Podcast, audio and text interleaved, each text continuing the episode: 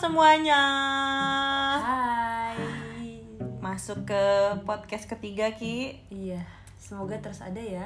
Aduh semangat semangat. Eh, kali ini ngobrol apa nih kita nih? Karena kemarin banyak input kayak pengen tahu lagi mendalam tentang bisnis. Jadi mungkin kita sekarang breakdown ke hal-hal yang lebih spesifik. Jadi sekarang nih kita mau bahas gimana sih cara kita mengelola finansial kita. Ini mau finansial pribadi ba- uh, ataupun finansial perusahaan kali ya garis besar ya kurang Mungkin lebih. kita bahas general. atau sudut pandang tentang keuangan Oke. atau finansial kan kemarin tuh kita sempat ngobongin tentang bebas finansial nah to be honest sekarang gue belum bebas finansial sih maksudnya belum Menuju. menuju tapi kita kan lagi menuju ke sana dan uh, step-step apa sih yang udah kita lakuin dan kita berusaha lakuin untuk kita mencapai kebebasan finansial itu gitu Hmm, dari apa dulu nih? Kakak dulu deh ya. lo tuh kalau uh, lo lo mulai nabung dari kapan sih nah tuh hal yang Oke, gue dari pertama dikasih uang jajan juga sebenarnya rajin menabung ya kayak lagu kan. Tapi memang eh, gue tuh punya gaya hidup minimalisme ya. Jadi gue nggak punya tuntutan untuk beli baju, sepatu atau apa pun yang sekunder atau tersier.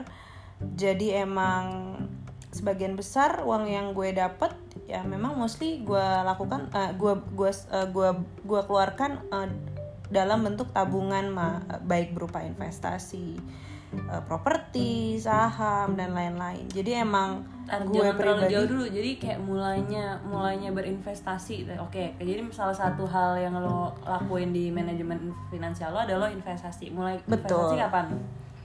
Investasi apa nih dulu oh yang berupa apa-apanya ya? Iya, eh. investasi Pertama kali. gue pertama kali obligasi. Ya jadi di, di umur berapa tuh? Eh, di umur iya semester pertama kuliah. Jadi eh, saat itu gue belajar tentang obligasi saham apa gitu kan di sekolah perekonomian gue. Terus eh, gue mencoba mengaplikasikan itu bagusnya saat itu adalah memang nggak kayak sekarang tuh ada banyak kan aplikasi-aplikasi apa namanya investasi. Dulu gue langsung tuh saat itu gue ke BNI eh, seorang anak yang pegang kartu mahasiswa gitu ya. Gue mau masukin obligasi ori berapa ya? Ori 7 apa ya waktu itu ya? jadi gue aja baru tau ori tuh jadi eh, dengan uang yang menurut Berapa? gue saat itu banyak banget. Berapa? Saat itu Bocorin. 5 juta guys. Banyak amat duit lo. Oh iya dong, gue kan rajin menabung. Gak ada yang tahu gue uang jajan 900 ribu Tabungan gue 5 juta pada saat itu lumayan lah ya. Tapi sebenarnya em, Yang saat itu tujuan gue adalah punya experience untuk berinvestasi kan. Nah gue lihat tuh daftarnya Ki di atasnya. 2,3 M 1,5 M. Adalah bocah Rizka Triana itu 5 juta terus bawahnya lagi 5,5 M. Gue meras dan di situ gue ke, di BNI itu emang di launchnya bisnis gitu loh. Gue berasa kayak bener-bener crazy rich Jogja kan waktu itu. Dengan uang 5 juta. Dengan uang 5 juta itu. Jadi eh cerita cepatnya adalah setahun kemudian gue cairin. Dan ternyata 5 juta itu dibandingin Jadi admin berapa? potongannya ya jadinya 4 juta 950 ribu. Iya. jadi estimasi investasi yang gue pikirin oh ternyata estimasi eh, investasi itu ada perhitungannya. Dan itu lo nggak expect kan kalau lo belum iya jadi jadi- berkurang gitu? Iya karena bunganya 5 juta itu sama potongan administrasi lo transaksi obligasinya itu lebih besar transaksi obligasinya dibandingin padahal murah juga sebenarnya cuman tetap minus Iya, karena saking betul. kecilnya Jadi emang mungkin kerasa cuannya kalau misalnya emang transaksi lo udah besar gitu. Itu sih pertama kali gue kalau lo kapan? Wow, gue jadi dapat info baru nih. gue itu pertama kali kalau gue nabung gue juga nabung sih cuman gue nggak ekstra ekstrem lu deh kayaknya Eh, mungkin karena gue banyak main kali ya SMA sama kuliah. Maksudnya kayak kalau tiap gue dapat duit kayak nggak gue tabung semua. Cuman pertama kali banget gue nabung itu justru pas gue udah mulai bisnis. Karena tahu gimana susahnya cari duit kan. Jadi bener-bener kayak eh, Menghargai se- setiap- iya, setiap jerih payah atau kelebihan itu waktu itu yang gue nggak gajian sama etik itu tapi gue sisihin dananya. Sampai akhirnya kebeli deh tuh apartemen tuh gue properti waktu itu Hmm. investasi pertama. Di saat itu gue bener-bener cuma beli properti tapi gue nggak punya duit sama sekali. Jadi duit gue the whole eh, semua uangnya itu Buat dialokasi properti itu ya? properti. Yang mana gue juga ngerasa kok gagal ya karena pertama lo bukan gagal Iya. 100% Iya, lo juga gagal banyak tadi. pilihan yang lebih tepat kan? Nah mungkin karena dulu tuh nggak ada knowledge-nya. Dulu tuh waktu sharing juga Ya gue sharing ke nyokap sih ke orang tua. Terus kayak dia bilang ya udah daripada duitnya eh, kepake buat yang enggak-enggak Mendingan beli properti properti aja gitu. Terus gue dengan cunguknya itu kan Oh iya iya iya iya. Tapi setelah gue jalanin sekarang Bukan menyesal sih Cuman gue harap waktu itu gue agak lebih pintar dan lebih researchnya lebih di dalam gitu ya. Karena ternyata kayak misalnya contohnya itu kan apartemen gue beli lima tahun yang lalu ya 2015 ya. Yang ternyata sekarang harganya nggak naik naik banget gitu. Even 10% kayak nggak nyampe deh. Sementara eh tapi gue emang nggak pakai KPR sih untungnya ya jadi nggak bayar bunga ya. Kayak kalau udah bayar bunga gue nggak tahu lebih sakit hati kali ya. Tapi sementara maintenance fee itu lumayan gede dibayar tapi gue nggak ninggalin tempat itu dan kalau gue mau sewain kayak gue juga eh, harus investasi lebih untuk interior kan. Itu juga gue belum prioritasin karena sekarang gue juga kebetulan lagi eh, bangun rumah lah yang emang jelas itu malah gue tinggalin. Tapi kalau dijual tuh udah setahun gue nggak laku-laku. Jadi intinya tuh lo punya uang tapi nggak liquid kak. Iya karena eh, mungkin yang pertama ini bukan tahunnya properti. Nah, gue udah jual dari tahun lalu lagi Nah maksudnya itu ya lima tahun ini tuh bukan tahun kejayanya properti dan lo dan tapi katanya emang apartemen tuh emang oversupply katanya Betul. jadi kayak emang lebih susah jualnya Iya, gitu. iya, dan kalau sewa gue hitung-hitung kan gue kalau gue sewain Mhm. itu buat balik modal aja ya ampun butuh Iya. waktu berapa puluh tahun loh kak Betul. jadi kayak hmm apakah itu good investment di awal kalau lo baru mulai ini I don't think so Eh ya gue pernah gue gue ada tanah juga sekarang gue nggak pakai tapi ya itu nah kalau tanah lo tuh kayak naik lah pasti kalau tanah Iya kan dan dan IPL-nya kecil banget itu oke. kecil banget. Kalau kan gue ini bener-bener maintenance fee, listrik, IR apa IPL Nah. tadi gitu. gue juga ada pengalaman tuh. Gue juga pernah ngambil apartemen, tapi saat itu uang yang gue yang masuk masih ya hampir seratusan lah. Tapi tiba-tiba mungkin karena si vendor itu butuh banget uang apa gimana gitu ya. Mereka selalu kayak nyari ini ada biaya ini lagi, biaya ini lagi, biaya ini lagi gitu.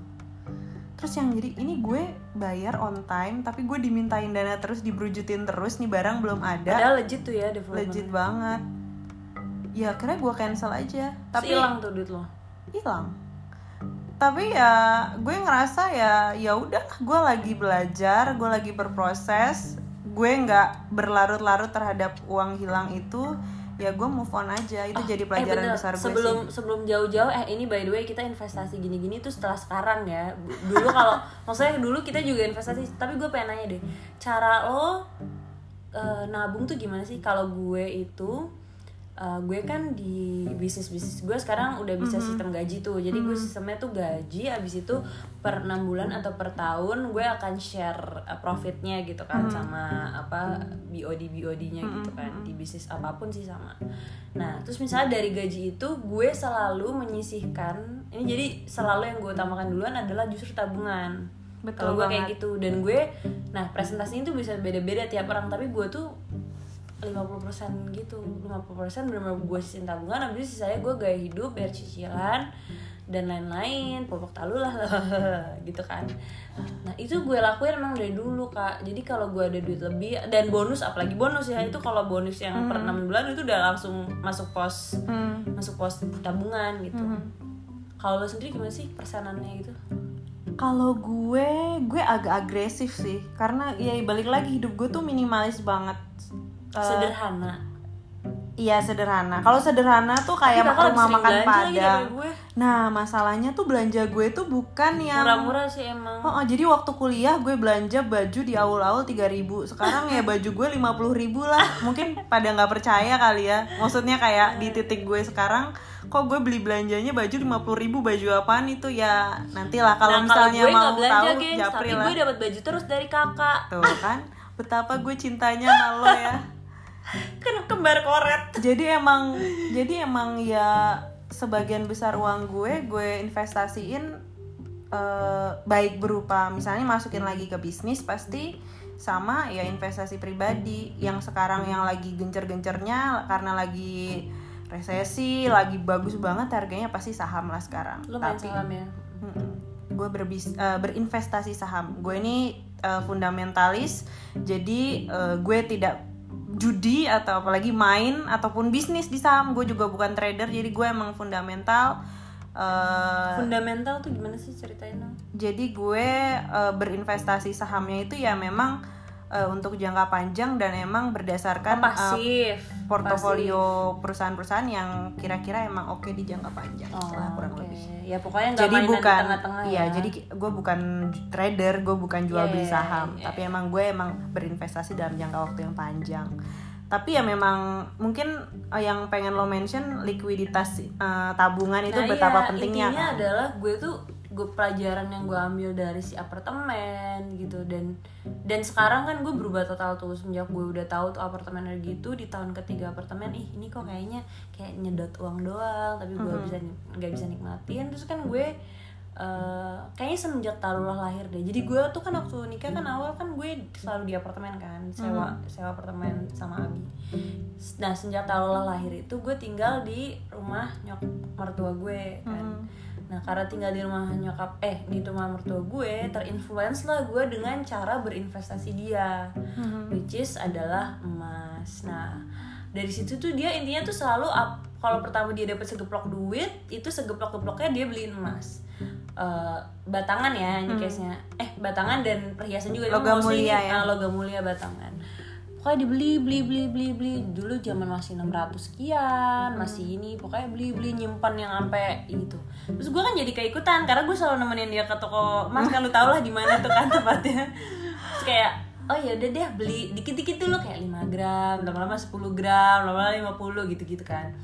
Terus nah sekarang di saat covid ini ya baru ingat gak sih waktu Maret? banget.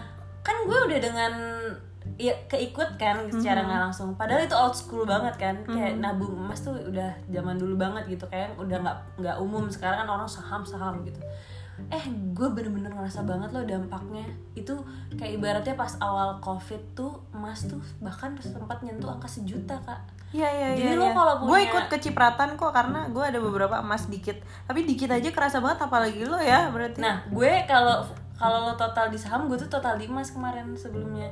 Jadi ibaratnya ya ya bisa dibilang hampir dua kali lipat gak sih dari 600 ke 1 juta Iya dalam jangka waktu setahun Dalam sih itu waktu tinggi cuman banget setahun, sih. ya kan itu tuh pernah sampai sehari Ngalah-ngalahin tuh saham.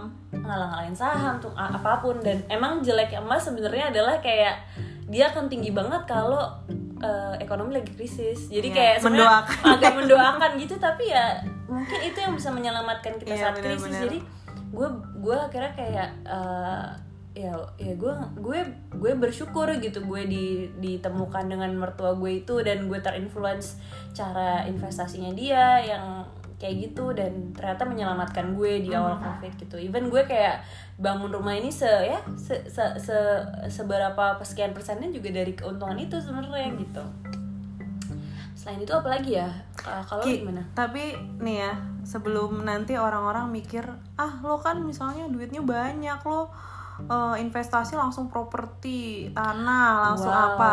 Ini eh, for your information aja ya. Menurut gue tuh menabung itu tentang mindset loh bukan Enggak, eh, tentang bahkan sekarang ya. Ini kan ngomongin tadi ngomongin likuiditas. Emas itu bukannya bisa dari 100 ribu ya? Betul banget. Jadi, Jadi kayak- di posisi berapapun kalian tuh bisa mulai iya, dan mulai gue itu habit gitu loh kak. Betul. kalau lo kecil lo, lo udah nabung dan lo udah mulai investin apalagi nanti duit lo gede. Nah kalau lo dari kecil aja udah nggak nabung lo makin gede tuh lo makin panas. Pasti ada aja yang lo beli gitu. Karena emang gue lihat sih beberapa teman-teman misalnya yang gaji tuh nggak akan pernah cukup gitu ki.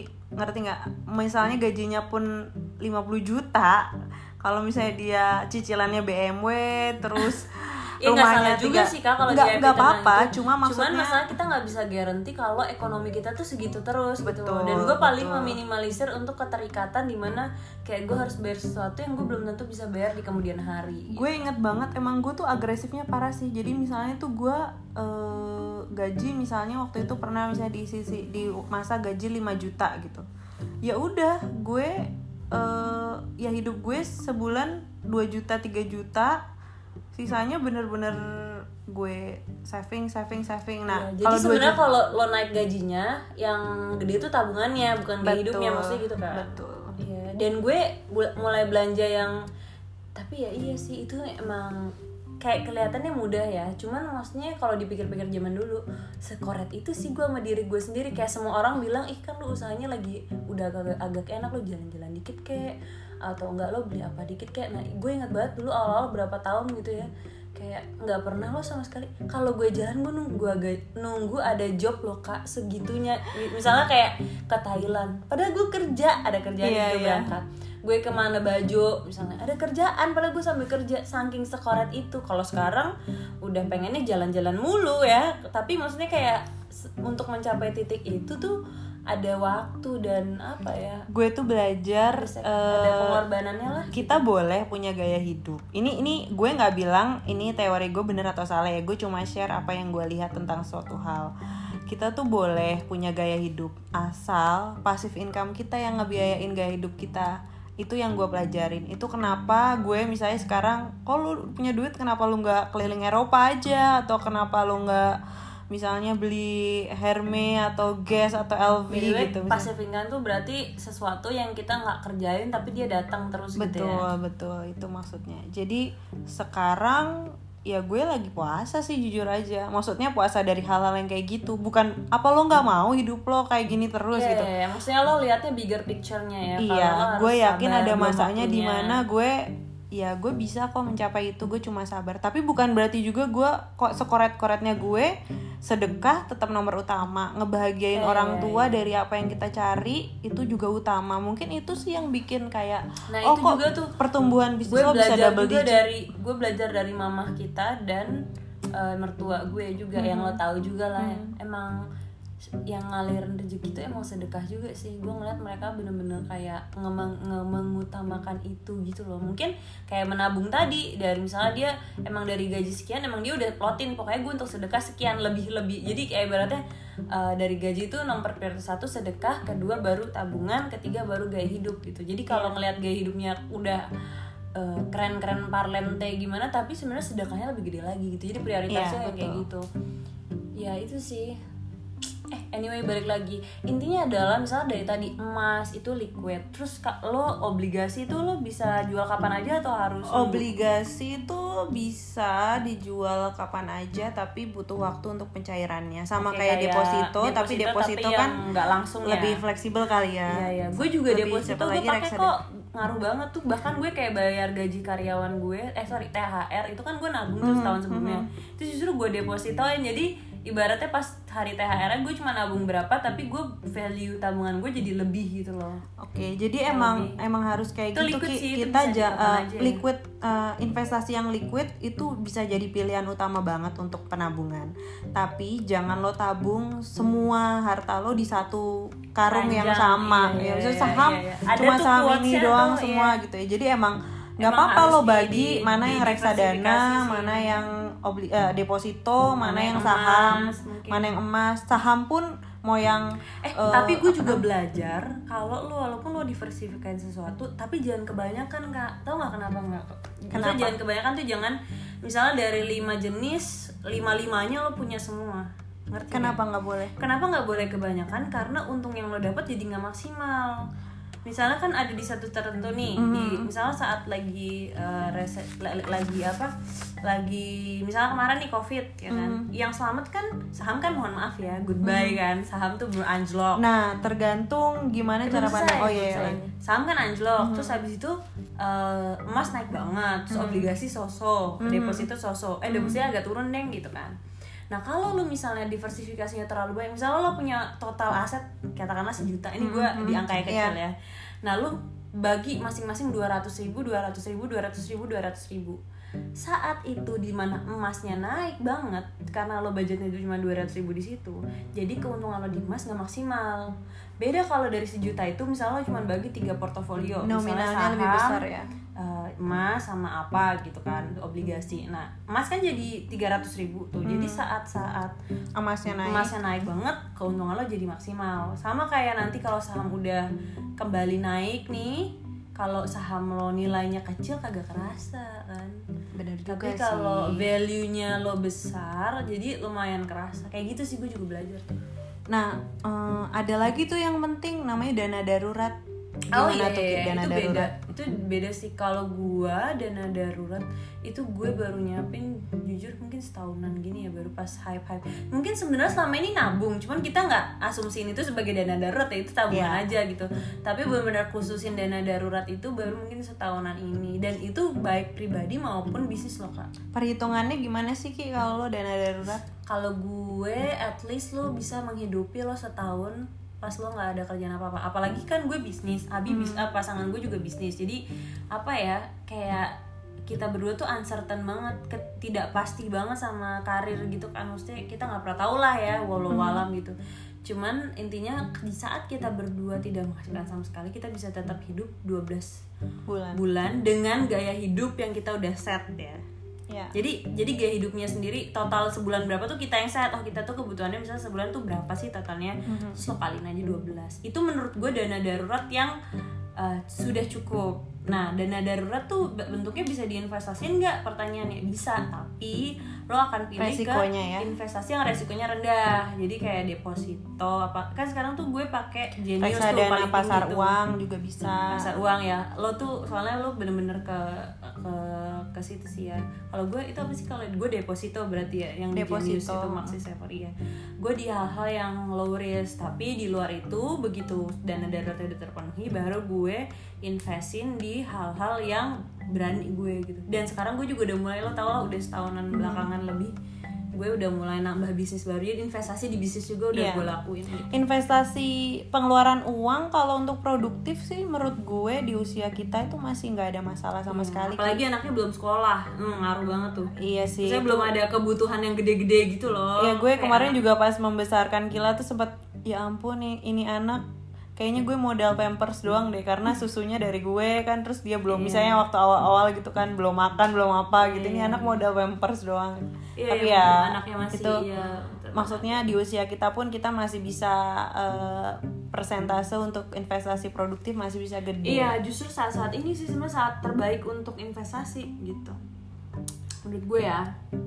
Karena gue anaknya lumayan terplan aja sih. Eh, tadinya gue enggak sebenarnya, cuman karena gue menikah dengan orang yang super super gue banyak belajar sih dari pasangan lo iya tentang kan? keuangan. dia kan diem diem tapi tentang perkeuangan dia lumayan perhitungan. Maksudnya dia tuh strict kok pokoknya gimana caranya? Kalau lo daripada mikirin investasi harus berapa segala macam nah susah kan? Mendingan lo pikirin aja gimana cara lo ngatur ke pengeluaran lo sesimpel itu deh.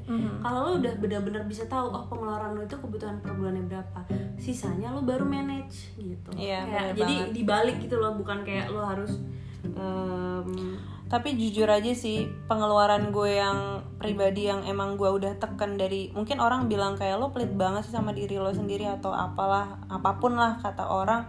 Tapi gue ngerasa ya karena gue di bisnis ya misalnya kayak kemarin dampak covid gitu ya di gue tuh jadi kayak nggak terlalu secara finansial ya nggak terlalu big deal gitu loh karena emang pengeluaran gue sekecil itu ngerti nggak Ki? Iya, iya, iya. Jadi- nggak nggak ada gaya hidup yang lo harus adjust. Iya iya iya. Jadi gue nggak nggak perlu nggak perlu susah-susah untuk eh, mengatur ulang gaya hidup dan lain-lain gitu sih. Jadi jadi di situ di titik itu gue merasa oh berarti apa yang gue udah gue tanemin ke diri gue selama ini tuh ada fungsinya Oke, gitu. itu satu keuntungannya di mana kita udah bisa ngontrol gaya hidup adalah saat kita krisis atau krisis terjadi, krisis ekonomi terjadi, kita nggak harus pusing-pusing untuk adjust gaya hidup. Betul banget. Nah, men- dan menurut gue poin kedua adalah bila kita udah punya dana darurat atau kita udah punya ya pokoknya kita save secara finansial gitu ya. Saat krisis terjadi, kita juga jadi less pressure. Betul. Jadi kayak apa yang kita kita bisa Ya, punya kita banyak pusing. pikiran untuk kita tetap pusing tapi nggak mikirin pusing untuk makan besok tapi lebih kayak pusing gimana caranya untuk bertahan di uh, situasi yang baru terus Iya, kayak setup challenge yang strategi dan lain-lain jadi gitu kayak kan, lebih ke- ke depannya ke depan kan. ya ke sesuatu jadi fokus sama apa yang hari ini terjadi dan fokus ke depan terjadi Mhm. Apalagi kayak uh, sorry pasti banyak juga yang punya cicilan yang udah gede. Mhm. jadi terus pas pandemi ini begitu pendapatannya turun dia untuk bayar cicilannya susah kan. Mhm. itu berarti apa yang dia pusingin itu masih yang kemarin dong. Betul yang sudah terkeluar gitu. Itu juga gue juga belajar dari situ sih jujur mak kayaknya emang apa ya memini gue nggak bilang berhutang itu haram juga maksudnya kayak tapi gue pernah berhutang juga ya. pun dan lo gue inget banget lo selalu ngingetin gue kalau berhutang itu nggak apa-apa asal lo produktif maksudnya itu asal sesuatu yang emang mensupport atau men- menyokong uh, Betul. pendapatan lo nanti kayak itu misalnya buat bisnis lo Jadi, atau alat-alat equipment apa buat melancarkan gitu-gitu Iya, jadi eh ya mungkin ini bisa diterapkan bukan hanya pebisnis kayak kita ya. Misalnya lo eh, seorang karyawan atau seorang profesional yang dapat sama kan harus Iya, punya prinsip. dana darurat Betul. kayak gini kayak di covid ini banyak yang dipotong gajinya kan Betul kalau dia punya dana darurat dia tetap bisa uh, mencukupi kebutuhannya dong ya nggak sih? Karena dia ya udah gaji dipotong tapi gue masih ada lebihan. Atau misalnya dia tinggi gajinya tapi dia gaya hidupnya sederhana nih korporat padahal terus dananya dipotong ya itu oke juga karena gaya hidupnya di bawah banget jauh daripada gajinya kan. Jadi itu lumayan menolong ya kak. Gue inget banget dulu tuh kita sering ya gue nggak bilang ini salah atau bener ya cuma kita agak ketawa aja. Misalnya ada seseorang gajinya 5 juta dia Oh. pakai dompet 15 juta misalnya let's say Oh iya, iya. Yang dia Bukan harus cicil, sih, cuma tapi- kayak anjir gue gak kebayang deh kalau iya kayak dia jokes gitu. jokes kita tuh kayak gitu maksudnya bukan sama sekali kita bilang 15 juta itu sebuah dompet yang mahal karena ketika kita misalnya berpenghasilan 15 miliar kita beli 15 juta itu Itu kayak murah gitu. murah Bahkan banget. Kita, Nah, kita ah. punya kerabat yang mungkin pendapatannya udah miliaran tapi pakai dompet atau pakai kertas yang 200 ribu gitu, Yes. 300 ribu jadi emang kita mungkin dibesarkan di lingkungan yang emang ya emang sederhana aja mem, sih memprop ini. eh, ya mungkin ya emang apa kita even even apa ya mertua mertua gue dia walaupun kayak jajannya ih kayaknya dia jajannya baik banget tapi sebelum itu dia investasinya lebih banyak lagi Betul. nabungnya lebih banyak lagi jadi kayak tapi ya, gue akan mengalami titik itu sih gue yakin maksudnya gue akan bikin passive income gue segede-gedenya di mana nanti gaya gue per lente gitu sih kebayang sih tetap ya Tapi bukan sekarang ada masanya. bisnis itu ya cuma Loh, intinya bedanya iya kan, ya. iya, iya. Kan kalau gue enggak lagi gue sekarang udah mulai sih gue udah mulai reward diri gue sendiri dengan traveling kalau lo udah tahu kan karena menurut Hmm. gue uh, OE kan udah lima tahun ya. Menurut gue ini saat yang baik juga di mana kalau gue traveling gue dapat ide baru gue dapat ini apa Kalau itu support bisnis lo nggak ada masalah terus gue bisa riset tentang retail di tempat yang gue tunjuk kunju- kunjungi. Terus gue juga udah mulai oh banyak nih. Terus gue udah mulai kayak belanja belanja yang item-item yang emang kayaknya buat ngadiain diri sendiri. Udah tapi itu gue belanjakan setelah gue make sure yang tadi tadi itu udah ter- Iya. terpenuhi gitu loh. Oke, Kayak setuju gitu sih.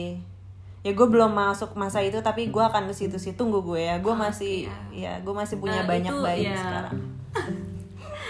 Anyway, tapi itu any- di finansial balik lagi nggak ada salah bener sih. Ini cuman kita share aja apa yang kita yakinin, apa yang kita pelajarin, dan juga mungkin apa yang menyelamatkan kita ya kak. Betul banget. Supaya semoga yang dengar juga uh, bisa kebayang kayak gimana sih caranya kita preparation untuk nyelamatin di karena gue yakin covid tuh bukan abis covid tuh selesai terus hidup bahagia selamanya pasti akan Yes. ada Setelah masalah lain masa selain- resesi akan selalu ada recovery ki. Nggak ada yang baru di bawah matahari. Jadi semua polanya ini udah ada. Eh, kita akan masuk masa eh, apa di mana kita sebagai manusia itu akan adaptasi terhadap situasi ini dan juga pasti nggak langsung eh, ke- keberuntungan yang panjang. Pasti kita nanti eh, recovery dulu. Tapi setelah itu ya udah masa kita di mana kita bisa Happy-happy apa lagi, menanam iya, lagi. mendapatkan Tapi yang ya, banyak. saat kita traveling dan mendapatkan yang banyak ingat lagi loh suatu saat nanti kita bakalan Betul. Jadi kita harus selalu uh, persiapan uh, prepare terhadap ya.